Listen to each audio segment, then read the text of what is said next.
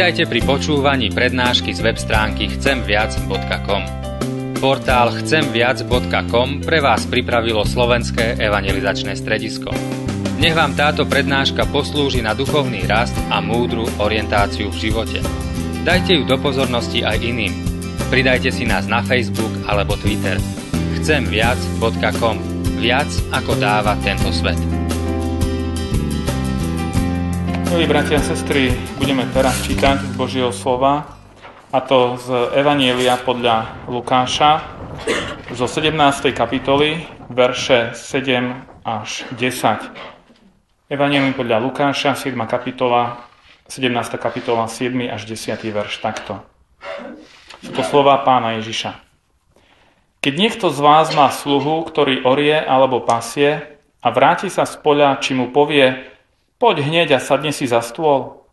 Či mu skôr nepovie, priprav mi večeru, opáš sa a posluhuj mi, kým sa nenajem a nenapijem a potom jedz a pi aj ty? Či Vary bude ďakovať tomu sluhovi, že urobil, čo mu rozkázal? Nemyslím. Tak aj vy, keď vykonáte všetko, čo vám bolo prikázané, povedzte, neužitoční služobníci sme. Čo sme boli povinní vykonať, vykonali sme. Nech Pán Boh požehná tieto slova v našich životoch. Amen.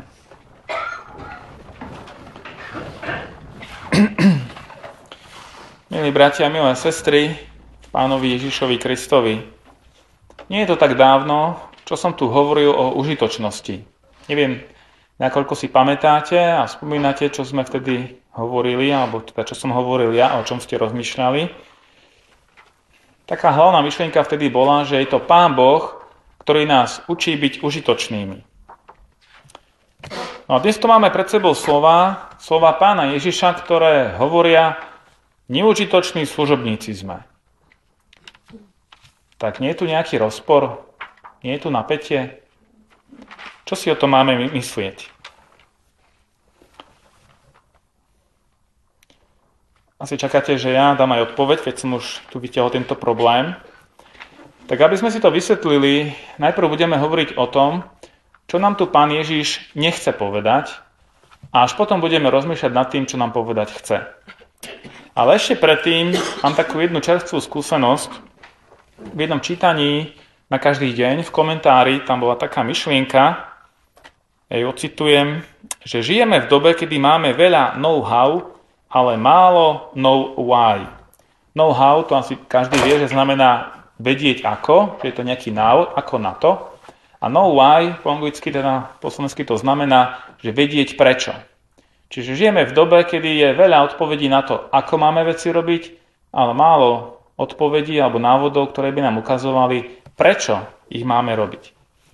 A keď som túto myšlienku pustil do internetového priestoru, tak som dostal mnohé reakcie a som si uvedomil podľa toho množstva reakcií, že že je to niečo, čo v ľuďoch trochu zarezonovalo. Uvedomil som si, ako veľmi túžime po zmysle vecí, ktoré robíme a po význame života, ktorý žijeme. Nechceme byť len nejakými mechanickými vykonávateľmi príkazov, či dokonca nezmyselných príkazov, ale chceme prežiť život, ktorý má zmysel, ktorý stojí za to žiť. Život, ktorý je užitočný. Preto ľudia, ktorí sú zdravotne handicapovaní alebo dlhodobo nemocní, alebo už možno starší a nevládzu, alebo ľudia nezamestnaní, preto prežívajú takú veľkú krízu v tej otázke, či má ich život ešte nejaký význam, keď už sú neužitoční, nepotrební pre spoločnosť a možno aj pre, pre tých najbližších. Pri tom všetkom má veľký význam si uvedomiť, že v Božom kráľovstve nie je nikto piatým kolesom na voze.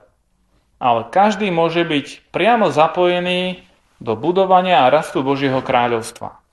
A to bez ohľadu na to, aké obmedzenia máme, ako sme handicapovaní, znevýhodnení alebo aké sú naše limity. Pretože je to Boh, ktorý nás učí byť užitočnými práve v tých podmienkach, ktoré máme, v akých sa nachádzame. To je také pripomenutie toho, čo som hovoril pred tými pár týždňami. A je dobre toto mať na pamäti. A teraz môžeme prejsť tým dnešným slovám pána Ježiša. Takže keď rozmýšľate o tých slovách, ktoré vidíte aj pred sebou, skúste si odpovedať na otázku, čo nám tu pán Ježiš povedať nechce. Toto chcem veľmi zdôrazniť, aby sme v tom mali jasno, aby sme tieto slova nejak neprekrútili alebo nepoužívali, nechápali nesprávne. Hovorí tu pán Ježiš o tom, že sme neužitoční? Pán Ježiš tu nehovorí, že on nehovorí nám, že vy ste neužitoční. To nehovorí. On hovorí, vy povedzte, neužitoční služobníci sme. Čo sme mali vykonať, to sme vykonali. To je trochu rozdiel. A myslím, že je to veľmi dôležitý rozdiel. Nie Boh tebe hovorí, že si zbytočný, ale ja to mám povedať o sebe, keď vykonám všetko, čo, spra- čo som vykonať mal. Teda nejde tu o hodnotenie našej práce z pohľadu druhých ľudí alebo z pohľadu Boha. Nejde tu o to, či sme alebo nie sme užitoční, alebo nakoľko sme užitoční, ale ide tu o to, aký má byť náš postoj čo my máme alebo nemáme očakávať od Pána Boha. Druhí ľudia hodnotia naše činy, nie naše motívy. Druhí ľudia hodnotia to, čo sme spravili alebo nespravili a nie to, ako sme chceli urobiť alebo aký bol náš zámer. Pán Boh však pozerá na naše srdce. On skúma nie len naše činy, ale aj naše motívy. A práve na tie sa tu pán Ježiš zameriava. Ale ešte jedna vec, ktorú tu pán Ježiš nehovorí. Skúste porozmýšľať chvíľku. To druhé, čo nám tu pán Ježiš nehovorí, je, že by sme my mali hovoriť druhým, že sú neužitoční. Tomuto sme možno ešte väčšmi náchylní to niekomu natrieť. Hej? Tak ty si tu na čo? Ty sa tu len tak priživuješ, ty si tu... Čo tu robíš? Čiže tieto slova pána Ježiša nemáme zneužívať na to, že by sme ich použili ako nejakú palicu na druhého, že aha, tak vidíš, ty si ten darebák, ten na nič hodník, čo tu nič neprináša, žiaden osok z neho nie je, ty si neužitočný. Čiže ani toto tu nie je niečo, čo by sme mali takto nejak chápať. Keby mne niekto povedal, že som neužitočný, no, tak by sa ma to veľmi dotklo, zranilo by ma to a zrejme aj nahnevalo. A zrejme niečo podobné, alebo podobná reakcia by bola aj na vašej strane, keby vám to niekto povedal. Čiže to nie je o tom, že by sme si to mali jeden druhému nejak natierať, že tak, ty si taký a taký. teda, Pán Boh nám nehovorí, že sme neužitoční a nemáme to ani my hovoriť druhým. A teraz, hádam sa, môžem posunúť v tej otázke, čo teda nám tu Pán Ježiš chce povedať. Ja som to už trochu naznačil, ale chcem teraz, aby sme sa nad tým hlbšie zamysleli. Pán Ježiš nám tu ukazuje, aký má byť náš postoj. Čo máme my povedať o svojom diele. A to je to, urobil som len to, čo bolo môj povinnosťou. Nič navyše. Nemám žiadne zásluhy. Nič mimoriadné. Som neužitočný. E, veľmi pekne to povedal David Gooding, a ja si dovolím citovať jeho myšlienku. Kvôli našej službe sa nám Boh nikdy nestane dlžníkom. Boh nám nie je nič dlžný za to, čo pre Neho robíme. Boh nám nie je nič dlžný za to, čo pre Neho robíme. Je to trochu tvrdé. My predsa máme tak rádi, keď nás niekto potľapka po pleci, pohľadí, pochváli, keď nám dá niekto nejaké uznanie, to nás teší, aj inšpiruje, aj motivuje. Aj v tom dobrom zmysle slova to tak, tak, tak je. Dvíha nám to sebavedomie a zvyšuje našu hodnotu aj vo našich vlastných očiach a často aj v očiach druhých, samozrejme. Áno, tie slova pána Ježiša sú tvrdé, ale uvedome si, že my nemôžeme očakávať žiadne výhody od Boha za to, že mu slúžime. Preto naša služba Bohu je našou povinnosťou.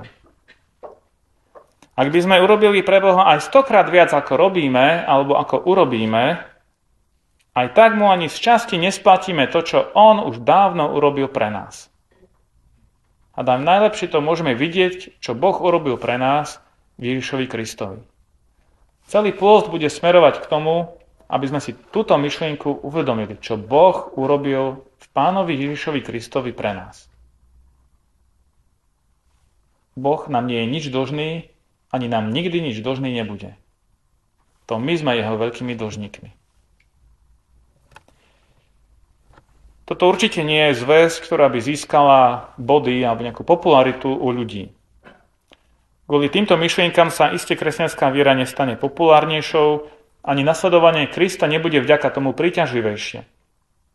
Ale ak toto pochopíme, naše nasledovanie Krista môže byť opravdovejšie. Pán Ježiš ilustroval to, aký má byť náš postoj pred Bohom, analogiou, ktorá nám dnes už je do veľkej miery cudzia a neznáma. Pán Ježiš povedal tento príklad o tom sluhovi a pánovi v čase, kedy ešte neexistovali žiadne odbory, žiadna tripartita nerokovala o zákonníku práce, neexistovali žiadne kolektívne zmluvy. Bola to otrokárska spoločnosť, kde otrok mal veľa povinností a žiadne práva. Ani samotný pojem nejaké práva, ľudské práva neexistoval. Tým sa ľudia nezaoberali. Naopak, každý mal jasne zadefinované, aké sú jeho povinnosti voči ostatným. Ten sluha, o ktorom je tu reč, o ktorom hovorí pán Ježiš, je vlastne otrok. To grecké slovo, ktoré je preložené na tomto mieste ako sluha, by bolo správnejšie preložiť slovom otrok. A keď si tam dosadíme otroka, namiesto toho sluhu, tak sa nám to ukáže ako oveľa jasnejšie a, a zmysluplnejšie to, čo povedal pán Ježiš. O sluhovi si možno ešte môžeme myslieť, že nejaké práva či nároky si môže klásť alebo môže mať, aspoň vo svojom vnútri, a keď ich nahlas nemôže vysloviť. Ale otrok nemá žiadne práva, žiadne nároky. Viete si predstaviť otroka, ktorý keď si odrobí svoju šichtu, tak príde za svojim pánom a povie, no tak, na dnes už mám dosť, svoje som si dnes už odmakal, teraz sa osprchujem, dám si pivečko, hodím sa na gauč a zapnem si telku. Je to možné, viete si to predstaviť, že by toto otrok povedal svojmu pánovi? Isté, že nie. To neprichádza do úvahy. Niečo také je nemysliteľné. To si môžeme dovoliť možno dnes, pretože fungujeme v iných pracovnoprávnych vzťahoch. Ale keby sme boli otrokmi, tak je to nemysliteľné. To si dovolím trošku odbočiť, pretože si tu môžeme uvedomiť možno ešte jednu vec, ktorá priamo nevyplýva z toho textu, ale ktorá mi prišla na mysel, keď som o tomto rozmýšľal. Možno si tu uvedomíte, že predsa veľmi otročíme alebo otročíte svojej práci. Že nenazývame sa otrokmi, sme zamestnancami, alebo už ako sa to nazýva, čo robíme, ale že sme v sme otrokmi v tej práci, kde sme. Či už dobrovoľnými alebo nedobrovoľnými. A potom, keď tá práca skončí, tak už nám nezostávajú sily ani na našich blízkych, na našu rodinu, ani na službu Pánu Bohu. Práca sa stáva dnes pánom číslo 1. Alebo práca nám prináša peniaze a za peniaze si môžeme kúpiť alebo zabezpečiť to, čo nám prinesie vyšší životný štandard. Ale možno sú príčiny toho, prečo otročíme v práci aj iné, ale to teraz už nebudem viac rozoberať. Chcel som na to upozorniť, že či náhodou nie sme alebo nie si ty tiež otrokom vo svojej práci. Ak to tak je, tak treba si povedať alebo uvedomiť, že pánom číslo 1 v našom živote nemôže byť naša práca, ale má to byť Pán Boh. Vráťme sa teraz k tým slovám pána Ježiša. Pán Ježiš nám chce dať do správnej perspektívy naše postavenie pred Bohom. To, ako my vnímame sami seba pred Bohom. A ešte raz si pomôžem ďalším citátom od už spomínaného Davida Goodinga. Nikdy si nemôžeme myslieť, že sme Bohu slúžili tak skvele, že teraz máme právo postaviť svoje vlastné potreby a naplnenie pred jeho požiadavkami. Pán Ježiš týmto príkladom odhaľuje v našom vnútri, či Boh je skutočne pre nás Bohom a Pánom. alebo či vnímame Boha ako svojho zamestnávateľa, ktorý nás má odmeňovať za to, že mu slúžime. Ktorý má odmeňovať naše výkony, naše skutky, našu zbožnosť a neviem čo. U mnohých ľudí je v pozadí otázka, čo budem mať za to? Čo za to, keď budem slúžiť Bohu? Čo z toho, keď budem nasledovať Ježiša? Akú výhodu dostanem ja, keď ja budem dávať na cirkev? Ale takéto myslenie je zvrátené a veľmi ďaleko od pravej zbožnosti. Je to ako keď dieťa chce nejaké extra výhody či odmeny za to, že si splní doma svoje povinnosti. Viete, e, e, dieťa nikdy nemôže splatiť svojim rodičom to, čo mu oni už dávno dali a dávali od začiatku. Nepovažujem za správne, keď rodičia platia deťom za to, že deti umývajú riady alebo povysávajú svoju izbu. To je predsa niečo, čo je od istého veku ich prirodzenou povinnosťou, čím oni prispievajú do spoločného života domácnosti, svojej rodiny. My sme také deti pred Pánom Bohom. My sme chceli nejaké extra odmeny a výhody za to, že si plníme len to, čo je našou povinnosťou. Ak slúžime Bohu, nerobíme tým Bohu žiadnu láskavosť. To je predsa naša povinnosť. Boli by sme veľmi nevďační, ak by sme Pánu Bohu neslúžili. Pretože On nám slúžil a slúži oveľa viac. Už som spomínal, že najviac to môžeme vidieť v Ježišovi Kristovi. V tom, čo robil Ježiš pre nás, pre našu väčšinu záchranu. Keď Boh ma Ježišovi zachránil, keď mi zachránil život, ako ja môžem vrátiť niekomu záchranu života? No len tým, že by som mu tiež zachránil život. A keď, mi, keď ma niekto zachráni pre väčší život, môžem mu to vrátiť tiež len tým, že, som, že ho zachránim pre väčší život. Ale vo vzťahu k Bohu toto nemá žiaden zmysel, pretože Boh nepotrebuje, aby som ho ja zachraňoval. Ani pre časnosť, ani pre väčnosť. Boh nepotrebuje moju záchranu. A tak musíme povedať, že v nebi nie sú žiadni zaslúžili služobníci. Nemôžeme si pripisovať žiadne zásluhy za to, čo pre Pána Boha robíme. Nerobíme to pre svoju slávu, ale pre Božiu slávu. A ak si hovoríme, že sme Boží služobníci, tak ako Boží sluhovia si nemáme čo nárokovať pred Bohom. Tieto slova, aby som to nejak zhrnul, nás vyzývajú, aby sme prečistili naše motívy. Pretože človek vie aj tie najznešenejšie, najšľachetnejšie, tie najcnostnejšie myšlienky a veci prevrátiť svojou zvrátenou motiváciou. A tak veci v našom živote môžu navonok vyzerať ako veľmi čisté a cnostné, ale vo vnútri môžu byť úplne nesprávne motívy. Každý chce vyzerať ako ten, ktorý dáva a pritom za tým môže byť, že chce ešte viac získať. Toto nebezpečie hrozí nám, predovšetkým, ktorí pracujeme v cirkvi, na plný úvezok, tak to poviem, ktorí sme farári alebo ďalší zamestnanci. Ale hrozí to aj tým, ktorí dávajú, aby bolo vidno, že akí sú štedrí. Hrozí to každému ochotnému, ktorý chce byť vyzdvihovaný za to, čo robí pre církev alebo pre Pána Boha.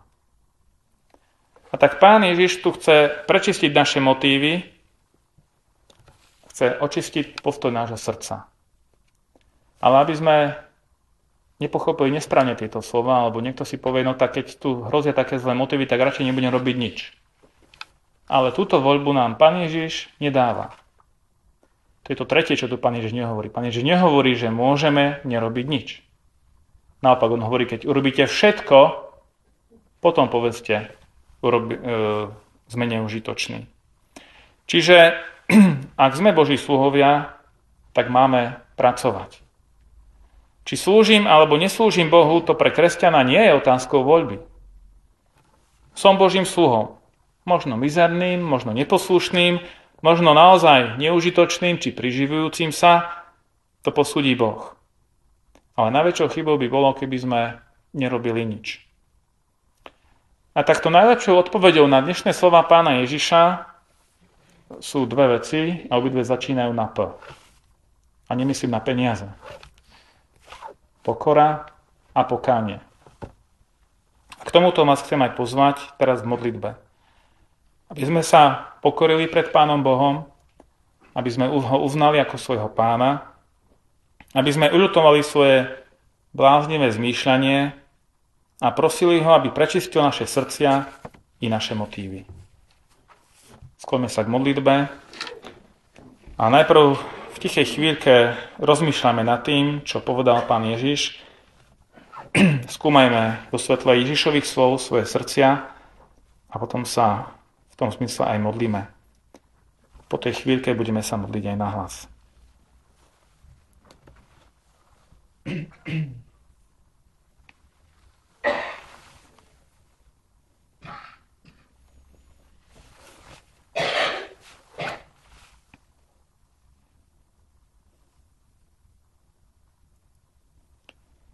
Pane Ježiši Kriste, my vyznávame, že Tvoje slova sú živé a mocné, že prenikajú veľmi hlboko do nášho vnútra, ako skalpel, ktorý reže človeka a pitve sa v ňom, odhaľuje to, čo je navonok skryté. A tak, Pane, Ty takto skúmaš a odhaľuješ naše vnútro. Ty to vidíš, ale my to neraz nevidíme a nechceme vidieť. Nevidíme že sme v skutku veľmi často leniví, že nie sme ochotní slúžiť a naplniť to poslanie, ku ktorému si nás povolal. Musíme vyznať, že aj keď niečo robíme alebo dávame, tak naše motívy nie sú vždy prízračné, ale sú pokrivené očakávaniami, čo za to dostaneme. A potom sa cítime, že si nespravodlivý voči nám, keď nám neodpovedáš na modlitby podľa našich predstav, keď dovoluješ, že by sa diali veci, ktoré nás tvrdo zastavujú a vychovávajú. A tak, Pane a Bože, musíme vyznať a priznať, že veľmi často chceme byť my sami sebe pánmi a neuznávame Teba ako svojho pána. Musíme vyznať, že nie vždy to, čo hovoria naše ústa, je aj v našom srdci. A musíme vyznať, že si to ani nevždy uvedomujeme, takí sme zaslepení a zaujatí sami sebou.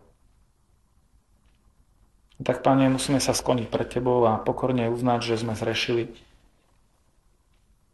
A prosíme ťa o Tvoje odpustenie, o to, aby si nás očistil od nášho hriechu, aby si nás zbavil viny, aby si prečistil naše motívy, naše srdcia i naše mysle.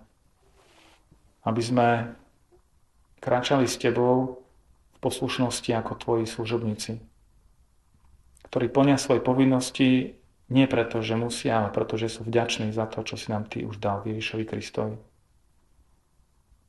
Pane náš nebeský oče, prosíme, aby si nám skrze Ducha Svetého tieto pravdy pripomínal, aby sme na ne nielen pamätali, ale podľa nich aj žili. Dnes, zajtra i každý deň, ktorý nám tu ešte dáš na tejto zemi. Nech je Tvoje meno oslavené teraz i na veky. Amen.